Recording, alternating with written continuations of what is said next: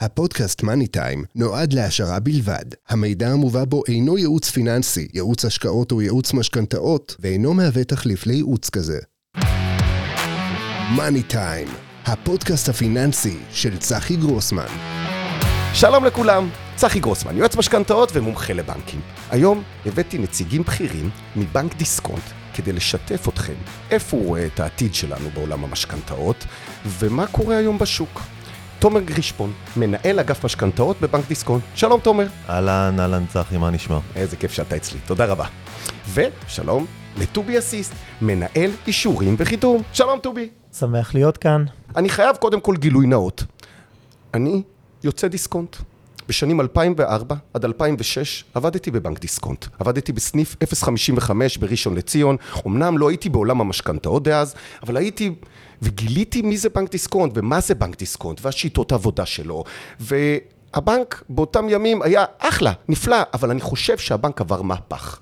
ולכן אני רוצה קודם כל שנכיר אתכם, נדע מי אתם, ואז ניכנס למה עבר על הבנק בשנים האחרונות, ונדע איפה אנחנו היום. קודם כל אליך, תומר. אז uh, אני התחלתי את הקריירה הבנקאית שלי בבנק לאומי.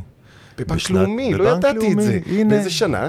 בשנת 2000. וואי. בשנת 2000 סיימתי את התואר הראשון, והתחלתי יפה. לעבוד בבנק לאומי בתור כלכלן, במערך בנייה ונדל"ן. התחלתי בסקטור קבלנים, זה היה נקרא mm-hmm. דאז, אה, ליווינו פרויקטים של קבלנים קטנים, לאחר מכן עברתי לתפקיד מנהל לקוחות אה, בסקטור חברות בנייה, עברתי לטפל בחברות הגדולות.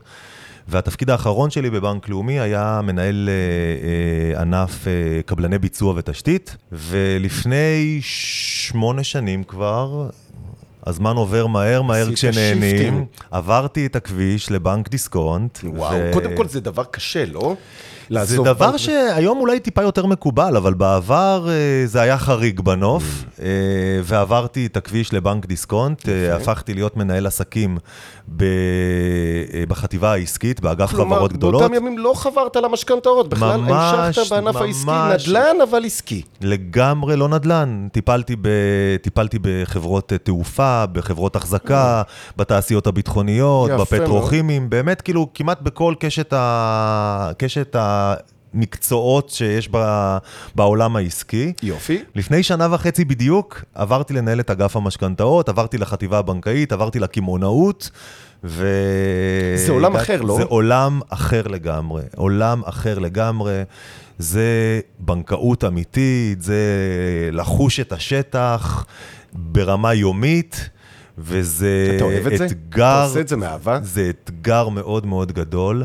הפידבק הוא יומיומי, התוצאות הן יומיומיות. איזה יופי. ולכן אתה, יש ימים שאתה בהייט מופרע, ויש ימים שפחות. אבל בגדול, זה תענוג גדול. אז אני יכול להגיד לך, אני חווה את ההרגשה הזאת גם. שוק המשכנתאות הוא שוק שאתה מרגיש את האזרח, אתה מרגיש את המשק, אתה יודע מה קורה וזה מביא לך היי, אבל גם יש ימים שלא, יש ימים קשוחים, ובאמת אני מזדהה עם הדרך שאתה... אתה יודע מה הכי יפה בעולם הזה, גם במיוחד בעולם של המשכנתאות, שבסוף אתה ממש מרגיש שאתה עוזר לבן אדם, ללקוח שלך, להגיע לבית. זה דבר כל כך משמעותי בחיים של בן אדם, בחיים של משפחה, ולהרגיש חלק מהדבר הזה, זה כיף גדול. איזה כיף לשמוע את זה, כי לרוב אנחנו חושבים שהבנקאי אטום, ורק נמצא פה מצורך הכסף של הבנק, ורק חשוב לו הריבית של הבנק, ולא רואה את האזרח. אבל אתה אומר, לא, אני רואה את הערך הגדול. שכן, שהאזרח מגיע לבית ומצליח לממש ולהגיע לעתיד טוב יותר. ואתה, שאתה יוצא בנק דיסקונט, יודע כן. שבבנק דיסקונט זה כמו משפחה, וככה אנחנו גם מתייחסים ללקוחות שלנו. וחשוב לנו, חשוב לנו שהם יהיו מרוצים, חשוב לנו שהם יצליחו, וחשוב לנו לתת להם את השירות הכי טוב שמגיע להם. אז uh, אני, אם אני מחפש את הקשר שלי מבנקים אחרים, אז אני רק יכול לספר שלפני הגיוס עבדתי חצי שנה בבנק לאומי למשכנתאות. מתי? לאיזה שנה אנחנו מסתברים? Uh, בוא לא נדבר על זה, כדי לא לחשוף את הגיל, אבל uh, היה לי איזושהי נגיעה קצרה, ואני uh, בעצם uh, uh, יום אחרי הבקו"ם, כבר התחלתי לעבוד בבנק, בבנק דיסקונט. וואו. אה, זה אמיתי, לא סתם כאמירה, זה ממש יום אחרי הבקו"ם. התחלתי לעבוד ככספר בבנק דיסקונט, ומאז אני יכול להגיד, אני כבר 27 שנים בבנק, אה, עברתי הרבה מאוד תפקידים, אה, בעיקר... תפקידי שטח או תפקידי הנהלה? תפקידי שטח בעיקר. עברתי באמת את כל התפקידים. ניהלתי גם שני סניפים ברמת השרון ונווה ואביבים. אבל השטח שלך היה משכנתאות? לא, לא, לא. השטח שלי היה אשראי וקמעונאות, ובאיזשהו שלב גם ניהלתי מרכז עסקים, ששם חוויתי גם את הלקוחות היותר גדולים טיפה, ואז חזרתי בחזרה לקמעונאות כסגן מנהל מרחב. והאמת שפה לפעמים כנראה קורים דברים שמשנים אה, אה, חיים וגם אה, אה, מאוד מוסיפים. אה, ואתה רואה לפעמים אה, אה, שסגרו בעצם, החליטו בבנק על איזשהו תהליך של סגירת מרחב, במקרה המרחב שאני? הייתי סגן מנהל, כן. מנהל בו, ועברתי למשכנתאות, עם הרבה חששות, אבל אני יכול להגיד שזה הייתה מבחינתי אה, ממש שינוי, אה, לבוא וללמוד מקצוע חדש, קודם כל, להכיר ולחוות בשנים האחרונות את, ה, את מה שקורה בשוק הזה, ואת ההתפתחות ואת הדגש ששמים עליו, ואני ממש ממש שמח על הצעד הזה, שסוג של נכפה, סוג של רציתי. לפני כמה שנים זה קרה? זה קרה לפני ארבע וחצי שנים. ארבע וחצי שנים אתה כן. בתפקיד של ראש מערך אישורים? כן, ולאחרונה גם אה, חיתום, ובאמת אה, חווה הרבה מאוד עשייה, הרבה מאוד שינויים, הרבה מאוד אה, תהליכים שקורים, שאני מעורב בהם, וסופר מעניין. אז הדבר הראשון שעולה לי מההיכרות שלי אתכם, ואגב, לא ממש ידעתי את ההיסטוריה שלכם, זה שבנק דיסקונט לקח אנשים עם הרבה ותק וניסיון, אבל לא מעולם המשכנתאות, והכניס אותו לתוך עולם המשכנתאות שלו. למה אתם חושבים שבנק דיסקונט אה, הביא אתכם ולא מישהו מבפנים במערכת? אני רואה את זה כי בנק דיסקונט רצה לחדש, בנק דיסקונט רצה לעשות אחרת. בהחלט, אני, אני חושב שהניסיון שאנחנו מביאים איתנו מההיכרות והניסיון מול לקוחות, ולהכיר את הצרכים של הלקוחות, ולהכיר... ולא לבוא מגבוה, ולא לבוא לבוא מ... מהשטח. רק מהמקום של אה, הבנת המקצועיות והרגולציה וכל זה, אלא באמת לחבר, לעשות את החיבורים האלה. זה, זה הכי חשוב היום, הרי בסופו של דבר היום אנחנו צריכים להתאים ללקוחות. את ההצעה הכי טובה, וזה לא רק ריבית, וזה לא רק לבוא ולהגיד להם איזה מסלולים, זה לבוא ולתת להם גם חבילה שלמה של אה, הצעות, שבסוף קושרת אותם ומחברת אותם, ועונה לצרכים שלהם. מקסים. אז עכשיו, בואו נדבר, נפרוץ קצת לפרטים, מה קרה לבנק דיסקונט בשנים האחרונות. כמו שטובי אמר, אנחנו באמת, אה, אם אני חוזר אחורה בזמן, אה, לפני שנתיים החלטנו שאנחנו עושים מהפכה. לא פחות בעולם המשכנתאות בבנק דיסקונט. זה אחד מהפרויקטים האסטרטגיים החשובים והעיקריים של הבנק. יפה. ומשכך המון משאבים של הבנק אה, אה, מושקעים בדבר הזה שנקרא משכנתה. וכמו שאמרתי מקודם, התוצאות פה הן יומיות. ואם מסתכלים על המספרים, רואים מה קרה בבנק דיסקונט בשנה וחצי האחרונות מבחינת מספרים, זה פשוט אה, מדהים לראות. אם, אה, אם נסתכל על שנת 2021, שכל השוק בה אה, גדל בערך ב-50 אחוז, נכון. אז בנק דיסקונט גדל ב-90 אחוז. וואו. אה, אוקיי, זה אם- צמיחה, רגע, זה צמיחה זה צמיחה מטורפת.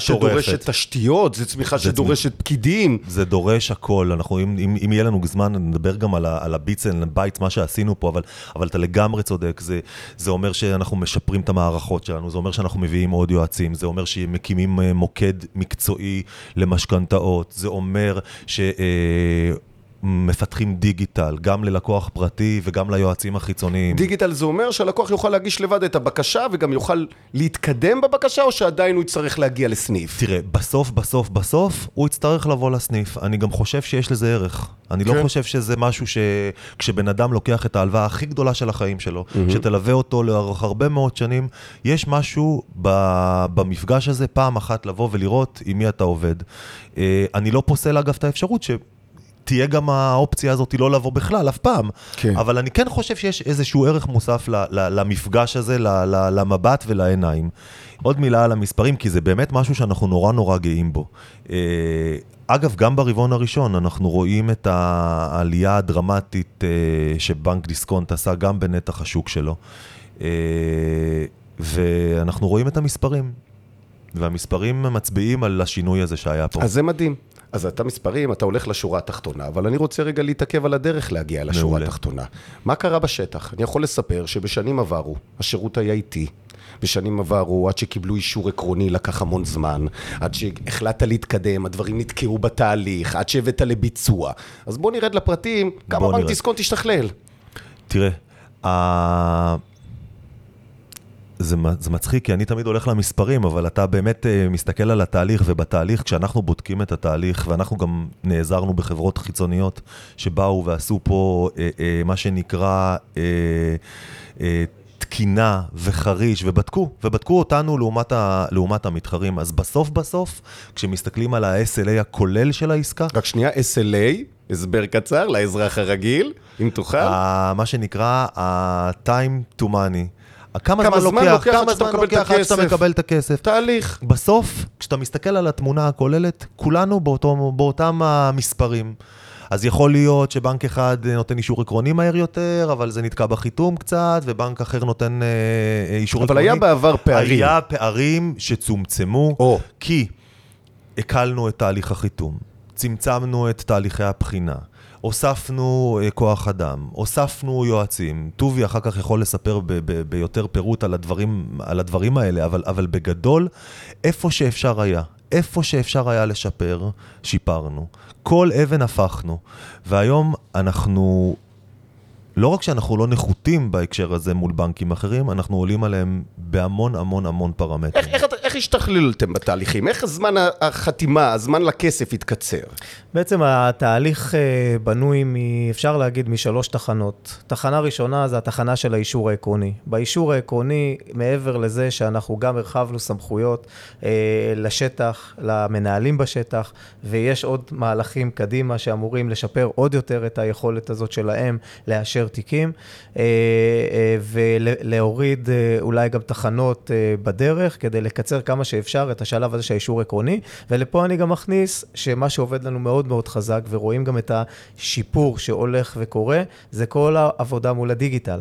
הדיגיטל שלנו, יפה. אה, לפחות לפי גם מה שאנחנו שומעים מלקוחות, מה שאנחנו רואים בסקרים, אה, באמת אחד האתרים הכי טובים שיש, אם לא הטוב ביותר. אני יכול לשתף שאני בתור יועץ משכנתאות, אני גם אוהב להגיש שמה, אמנם שלא, זה לא תקופה ארוכה, אלא זה רק בחודשים האחרונים קרה, וזה בהחלט שיפר וייעל. אבל כשאתה אומר דיגיטל, יש לי בראש דיגיטל לאומי. זה מערך שלם, ואנשים שיושבים מאחורי מחשב ולא רואים את הבן אדם.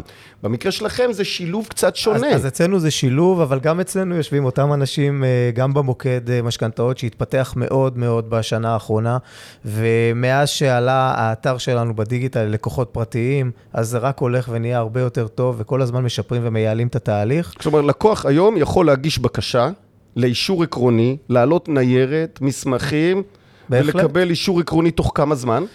תוך יומיים גג. תוך יומיים. לפעמים כלומר, אתם יום. כבר מכינים את עצמכם לקראת הרפורמה בקיץ. בהחלט. שעד שלוש, עד חמישה ימים לדעתי אה, בנק ישראל נותן לנו, אז עובד. אתה כבר אומר שיומיים שלושה וכבר הלקוח מקבל את האישור. כן, לפעמים גם פחות, תלוי כמובן בתקופות, אבל אה, זה עובד מצוין. אה, גם התהליך עצמו, דרך אגב, של ההגשה, וזה לא פחות חשוב, הוא מאוד מאוד יעיל ופשוט ונגיש לכולם, ותוך עשר דקות לקוח יושב בערב בבית, יכול להקליד את הבקשה, הבקשה למחרת מגיעה, ולפעמים מטופלת או למחרת או אה, באותו יום לפעמים.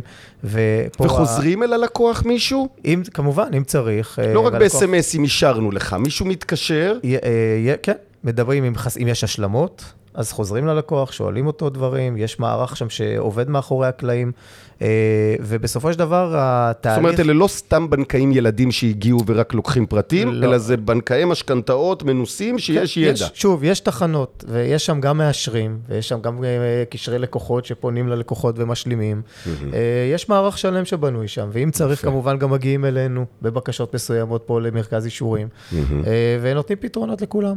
עכשיו, השלב השני זה שלב החיתום. בשלב החיתום, אז גם פה עשינו גם אה, הקלה בעניין הסמכויות של השטח.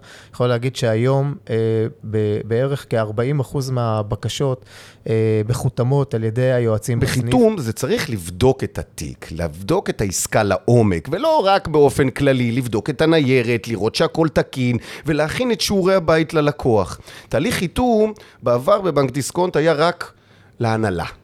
היום בעצם העברתם את הסמכות לסניפים כדי לייעל את התהליך ולגרום לדברים לנוע מהר יותר. בהחלט. זה שיפר את המצב? בהחלט שיפר, ואנחנו רואים את הירידה ב- בכמות הימים שזה לקח בעבר היותר רחוק, ואיך זה לוקח היום. ואני יכול להגיד, גם מה שבאחריות שלנו פה, תיקים שמגיעים גם לפה, מטופלים ברמה אה, באמת מהירה, ברמה של יום, יומיים, כבר אה, אפשר כבר להתקדם עם ה- אותה רשיבת מכולת שאתה קורא לה, שמה הלקוח צריך בעצם הלאה כדי להתקדם, מבחינת ביטחונות ומבחינת כל מה שצריך. יפה מאוד.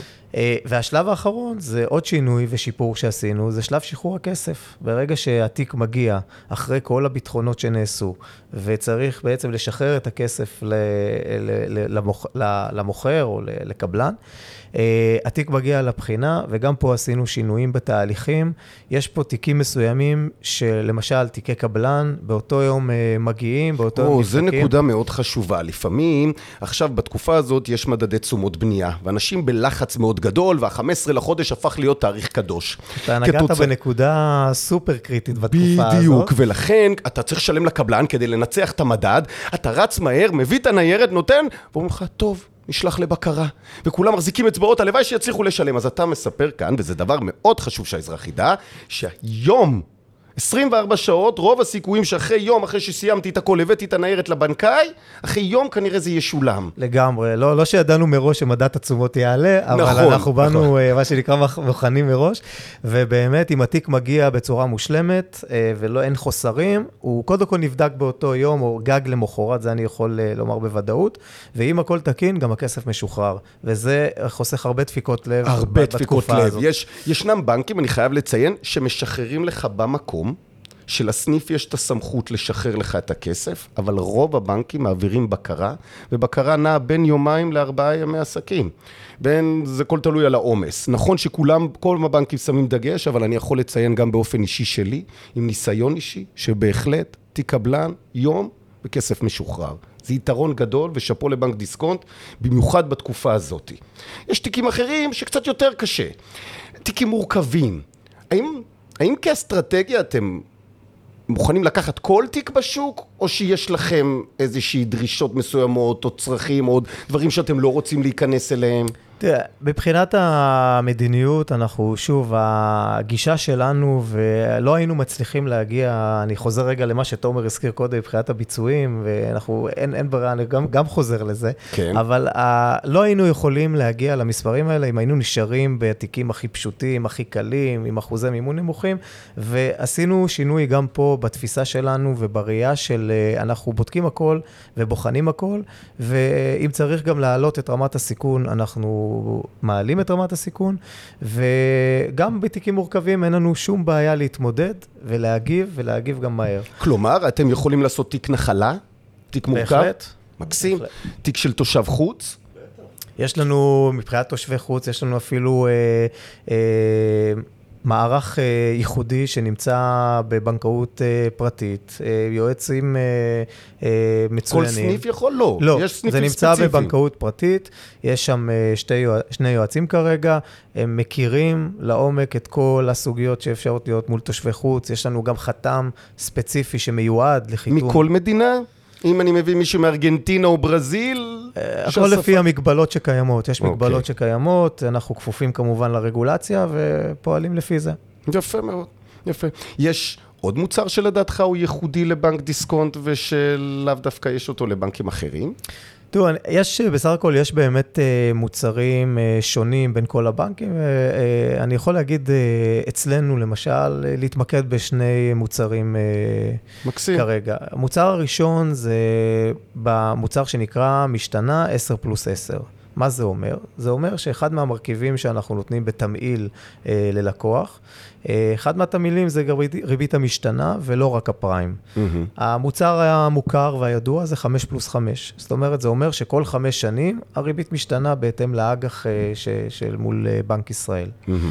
אה, אנחנו אה, אה, לפני כשנה בערך אה, יצאנו עם מוצר שנקרא 10 פלוס 10, שזה אומר שלא כל חמש שנים משתנה, אלא כל עשר שנים. עכשיו, למשל היום, היום, רגע, אנחנו נמצאים בחודש יוני, שנת 2022, שבה האינפלציה קצת הרימה את ראשה והריביות עולות כמעט כל חודש. אז דווקא בגלל הסיטואציה אה, של שוק עולה, אז דווקא אני חושב במקום הזה אה, אפשר לחפש את הביטוחים. היותר ארוכים, שנותנים את הביטחון. אז זה סוג של משתנה קבועה. מה זה אומר? זה אומר שעשר שנים, אני היום בעצם כבר סוגר על ריבית, והריבית הזו לא תשתנה בעשר שנים. עכשיו, אם אנחנו נמצאים כרגע בשוק שאנחנו עדים בחודשיים האחרונים לעליות אה, מאוד מאוד חדות אה, במחירים, אה, אנחנו, יכול, אנחנו אפשר לבוא ולהגיד, ו, ודרך אגב, וזה לא נראה שזה יעצור. לא. כרגע.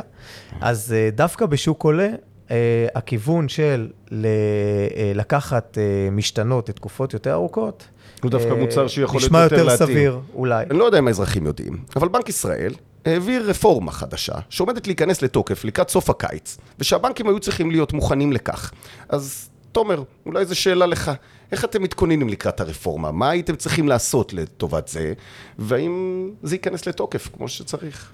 קודם כל, כמו כל רגולציה, היא תיכנס לתוקף, ובנק דיסקונט, אה, כמי שמכבד את הרגולציה, יעמוד בה אה, כלשונה. Uh, הרגולציה, כש, כמו שאמרת, הולכת להתפרסם או להיכנס לתוקף ב-31 לאוגוסט, בעצם מדברת על uh, אישור עקרוני אחיד. כל הבנקים יצטרכו להוציא אישור עקרוני אחיד באותה צורה, באותו פורמט, עם שלושה מסלולים קבועים, שלמעשה הם המסלולים הרווחים היום בשוק, שזה uh, uh, 100% קבוע לא צמוד, mm-hmm. 50% קבוע לא צמוד עם תמיל של פריים. ושליש, שליש, שליש, שליש, שליש, בדיוק.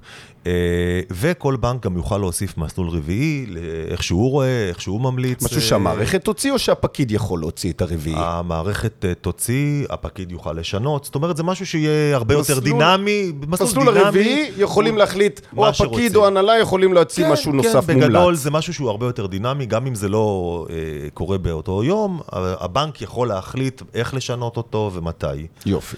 Uh, בנוסף, מה שיהיה, מה שנותן את הרגולציה זה כל מיני מחשבונים לעשות uh, סימולציות. Mm-hmm. הלקוחות יוכלו לדעת מה... אה, עמלת הפירעון המוקדם שהם יצטרכו לשלם אם הם ירצו. העתידית? איך הם יוכלו לדעת מה יקרה בעתיד? בנק ישראל שולח תחזיות, mm, אוקיי. הם יוכלו לעשות סימולציה למחזורים. יפה.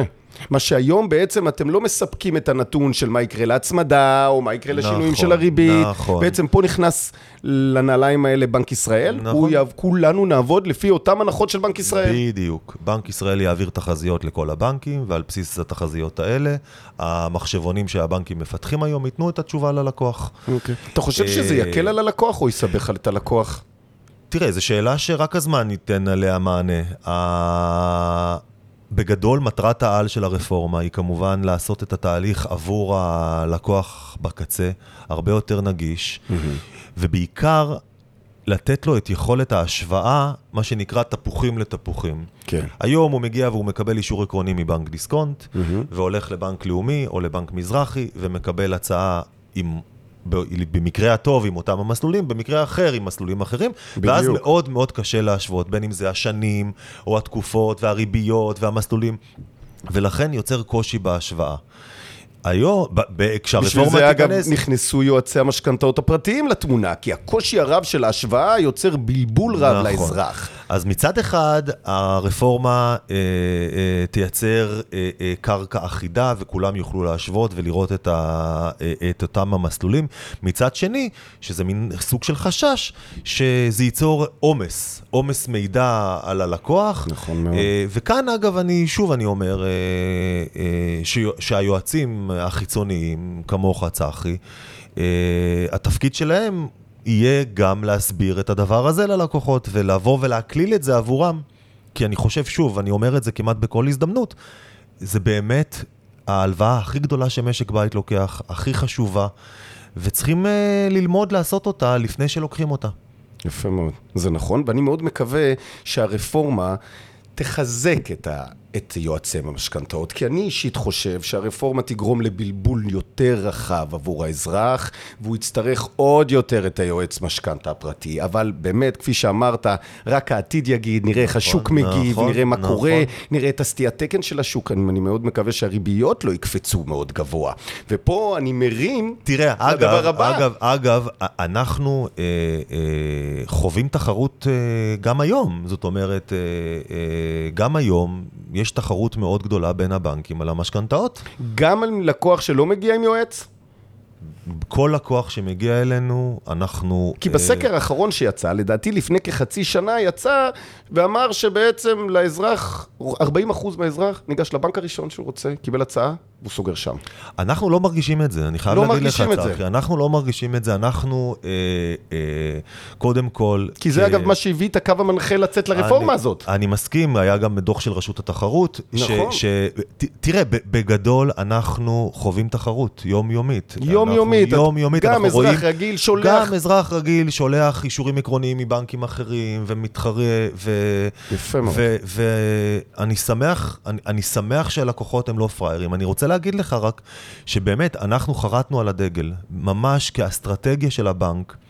א', הלקוחות שלנו ייהנו אה, מתנאים מעולים למשכנתה, ולקוחות אחרים, אנחנו לא נוותר.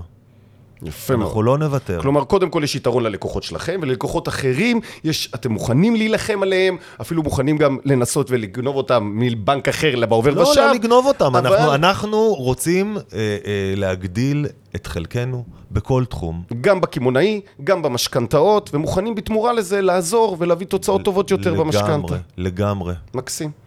עכשיו, בוא נרים למצב שלנו היום. המצב שלנו היום הוא מצב מאוד מבלבל.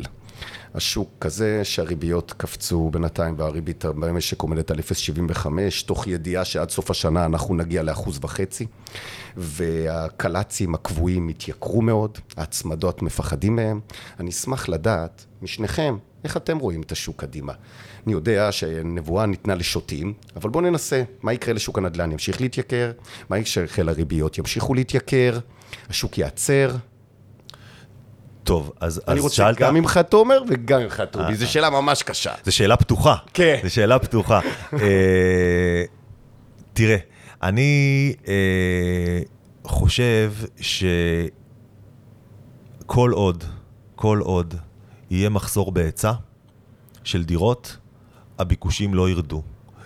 הם אולי ירדו, אתה יודע, באחוזים כאלה בודדים, כי באמת מה שקרה בשנה, בשנים האחרונות, עלייה של 16% בשווי הדירות. זה משוגע. ו- אני חייב זה להגיד לך, בחודשיים האחרונים יש קפיצה זה משוגעת. מטורף, אבל, אה, אבל אני חושב שכל עוד יהיה חוסר, ההיצע יהיה נמוך מהביקושים, אז, אז המצב הזה אבל איך אה, ההיצע אה, יהיה ימשיך. גדול מהביקושים? שאלה- הממשלה לא לקחה את זה כפרויקט. אבל. זה לא שאלה למישהו שמוכר משכנתאות, לא. נכון? נכון מאוד, נכון מאוד. אז, אז אני, אתה יודע, ככלכלן לצורך העניין, חושב שהכלל נורא ברור. כשיש אה, ביקוש שעולה על ההיצע, המחירים ימשיכו לעלות, והביקושים אה, אה, רק ילכו ויגדלו.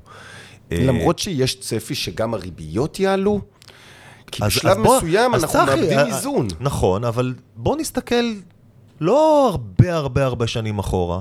עדיין המשכנתאות היום נחשבות הלוואות זולות. נכון מאוד. גם ביחס לאדם שלקח משכנתה לפני, אל תתפוס אותי על השנים, אבל גם נגיד 10 או 15 שנים אחורה, הריביות היו כפולות לדעתי מהיום. בוודאי, אנחנו היו באזור היסטורית... ה-8 אחוז. אתה צודק בהחלט. ולכן היסטורית אנחנו היום- עדיין ו- בשלבים נמוכים. ולכן גם היום כשאתה מסתכל על, ה, על הריביות, אתה עדיין רואה שהריביות למשכנתאות הן ביפר יותר זולות מכל הלוואה אחרת. כן.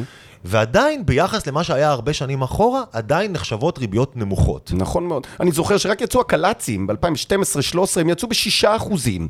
והיום אנחנו אומרים, וואי, יקר ארבע וחצי. בדיוק. אז אתה פרופורציות. אומר, וואי, יקר ארבע וחצי, כי אתה עוד לא מספיק אה, זקן כדי לשכוח שהם היו גם באזור השתיים. כן, אז, אז, זה, זה בוודאי. זה בדיוק, זה, זה בדיוק הנקודה, אבל כשאתה מסתכל על התמונה טיפה ממבט למעלה וטיפה יותר רחב, אתה עדיין יכול לראות שהריביות על המשכנתה הן ריביות יחסית בסדר. ואגב, קל"צ, כל הזמן מדברים על הקל"צ, קל"צ, קל"צ. ריבית הפריים, המסלול של הפריים, עדיין נחשב מסלול אטרקטיבי. מאוד. ועדיין נחשב מסלול יחסית זול ורחוק עדיין מהקל"צ. זאת אומרת, כשאתה מסתכל על הכמה שנים הבאות קדימה, אתה אומר, וואלה, למה, לא- למה רק קל"צ? למה רק קלט? אתה צודק, בהחלט, זו חשיבה נכונה. אנחנו נכנסנו פה, לכם המאזינים, קצת לפרקטיקה, בשטח, אבל אני מסכים איתך לחלוטין. אין סיבה להתנפל 100% קל"צ, אפשר לקחת רכיב מסוים בקל"צ, אבל הפריים הוא שחקן חשוב. הפריים היה ב-12, מי שלא יודע. היום הפריים עומד על 2.25. הפערים עוד הם רחוקים. אני מסכים עם הטענה שלך. אז עכשיו, טובי, תחזיות. ומעבר, אה, אתה הקדמת אותי לגבי הפריים, כי גם אני זוכר פריים לפני שנים, שגם היה 13, אה, אבל אה, למשל שאלה ששואלים לגבי המדדים. המדדים הרי עכשיו מעלים ראש נכון. וגדלים, אבל אני אומר, עוד פעם, אבל אם אני מסתכל רגע אחורנית, חמש שנים אחורנית, אנחנו היינו בסביבת מדדים שלילית ואפס. נכון. ויש בסופו של דבר, שלוקחים משכנתה ל-30 שנה, ל-20 שנה או 30 שנה, אז בסוף זה העניין של הפיזור, שהוא נותן בסופו של דבר איזונים. איזשהו מענה ואיזון, אה, אם קורים דברים. אז uh, המדד uh, לצד אחד טיפה נמוך, והפריים לא עלה הרבה זמן, ועכשיו הכל עולה. אבל בסופו של דבר, זה הרבה פעמים הסיבה שכמה, אה, לשאול את השאלה למה הפיזור הוא טוב. עכשיו, אה, מבחינת מה יהיה, יש פה הרבה דברים שיכולים להשפיע. שוק הנדל"ן אה, יעלה עוד עשרה אחוזים בשנה הקרובה?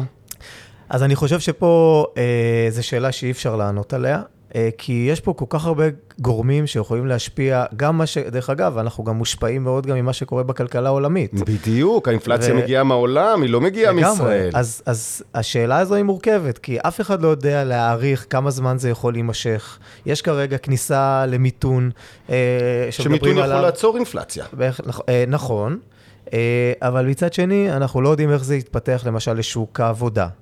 אה, בארץ, אה, איך זה ישפיע על האם פתאום יתחיל, אה, יתחיל איזשהו גל של פיטורים, וזה ישפיע, ואז אה, לקוחות, למשל, שנכנסו להתחייבויות מאוד אה, גדולות. גדולות, אה, איך הם יעמדו בהחזרים, ואולי הם ימכרו את הנכסים שלהם בלית ברירה. אבל כרגע אנחנו בשוק תעסוקה של שלושה אחוז אבטלה, זה כל כך נמוך, שגם אם תהיה אבטלה, ייקח עוד זמן, אלא אם כן עוד אירוע חריג כמו קורונה, שיגרום לפיטורים של המונים.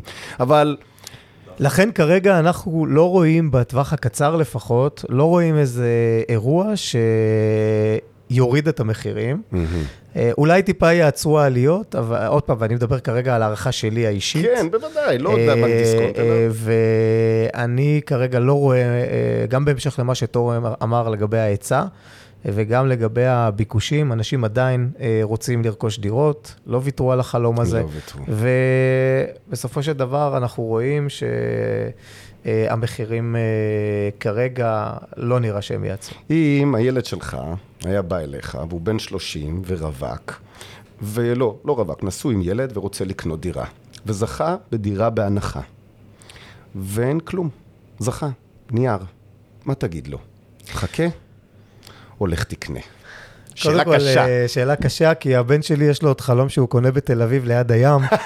זה מאוד יקר. אני מנסה להגיד לו שהחלום הזה מתרחק אה, ככל שהזמן עובר, נכון. אבל אה, כן, היום מי שזוכה במחיר למשתכן, קודם כל זה נראה, בכל ההצעות שיש, זה נראה באמת אטרקטיבי, אבל אה, שאנחנו רואים קדימה כמה זמן זה ייקח עד שהוא יקבל את הדירה, ובינתיים הזמן עובר והוא צריך גם לשלם שכירות, ויש גם את מדד תשומות הבנייה שעולה, ו- ועוד דברים שקורים, אז בסופו של דבר, אה, אני לא יודע להגיד אה, אם זה הצעד הכי נכון. אני יכול להגיד, לדעה שלי, שאם אין הון עצמי, זה המקום להיות בו. ואם יש הון עצמי, השוק יד שנייה זה המקום להיות בו. אני מסכים זו הדעה איתך. האישית שלי. אני מסכים אוקיי? איתך. ול, ולדור הצעיר יש בעיית הון עצמי מאוד קשה. הם מבזבזים, הם חיים ברמת חיים גבוהה, הם לא חוסכים. פעם אמא שלי הייתה מרוויחה עשרה שקלים, הייתה חוסכת תשעה וחצי שקלים. היינו הולכים לים, היו אומרים לא אוכלים בים. חוזרים הביתה, אוכלים צהריים. היום הדור הצעיר לא מסוגל לחשוב על זה בכלל, זה לא קיים אצלו בלקסיקון, הוא רוצה לחיות טוב.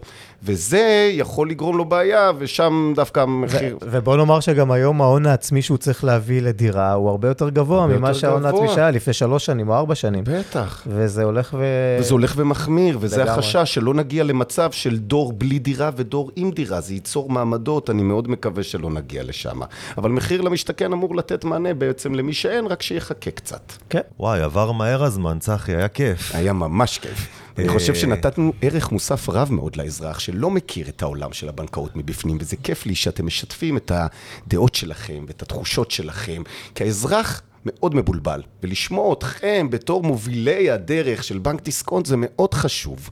אז, אז אני רוצה להגיד, אה, אולי זה יישמע obvious, אבל אנחנו באמת אה, אה, עברנו מהפכה בשנה וחצי האחרונות, ואני באופן אישי אה, חושב שאסור לאנשים לקחת משכנתה בלי שהם אה, עוברים בבנק דיסקונט. כי חרטנו על הדגל, מדיניות של בנק אמיתית זה להיות הבנק הכי טוב ללקוחות שלו, וזה כולל בעיקר משכנתאות. אה, אז הצעה, אם אני יכול לתת הצעה, אני יכול להגיד, תבדקו אותנו. מקסים. תבדקו אותנו. להגיד תבדקו אותנו. תבדקו אותנו, ותראו שאנחנו, שאתם חשובים לנו, שהלקוחות שלנו חשובים לנו. אז חברים, מה היה לנו כאן? תתחילו לרשום. הכרנו שני אנשים בכירים בבנק דיסקונט שמנהלים את עולם המשכנתאות, טובי ותומר. שניהם עם ותק רב בענף הבנקאות וחיים את המשכנתאות בשנים האחרונות. הם יצרו מהפך גדול בעולם המשכנתאות של בנק דיסקונט, וצירפו עוד עובדים, וייעלו את החיתום, ושיפרו את התהליכים, וקיצרו את הזמנים. בעבר, לבנק דיסקונט היה שם קצת פחות טוב בעולם המשכנתאות, אבל כפי שתומר אמר, נכון הוא להכניס את הבנק הזה לתוך הפול של הבדיקה והמכרזים. דבר נוסף שגילינו היום, שבנק דיסקונט יש מוצרים קצת שונים וייחודיים, כמו הלוואת הצטרפות מסוימת, שאם גם פותחים חשבון בנק, אמנם זה אינו מותנה, אבל אם כבר רוצים לקחת עסקת חבילה, אז יש עסקה יפה. ובנוסף, בתקופה שהריבית עולה, ויש לנו חששות, ולא רוצים לקחת הכל קבוע או פריים, אז יש מוצר חדש, של משתנה 10, שפעם בעשר שנים יכול להשתנות. כלומר, יש פה גם יצירתיות וחשיבה. בעבר בנק דיסקונט עסק בעיקר במשכנתאות הפשוטות. ובשנים האחרונות הם שינו כיוון, ומוכנים לטפל בעסקאות מורכבות יותר, בתושבי חוץ, ובנחלות, ובקבלנים. וגולת הכותרת מבחינתי, בימים אלה שבו מדד תשומות הבנייה משתולל, ויש בעיה בלשלם לקבלן, ולוחות זמנים מאוד צפופים, עצם זה שיש יכולת בסוף תהליך, תוך יום, לשלם את הכסף לקבלן, עוזר מאוד. אז חברים, כפי שאמרתי, תכניסו את בנק דיסקונט לתחרות למשכנתה שלכם. זה כנראה יעזור לכם. חברים, היה לי כיף להיות איתכם. איתך תומר ואיתך טובי, ותודה רבה לזמן שלכם. ויכול להיות שניפגש בפודקאסט נוסף בעתיד. מעולה, בכיף. תודה רבה לכם. ביי. להתראות.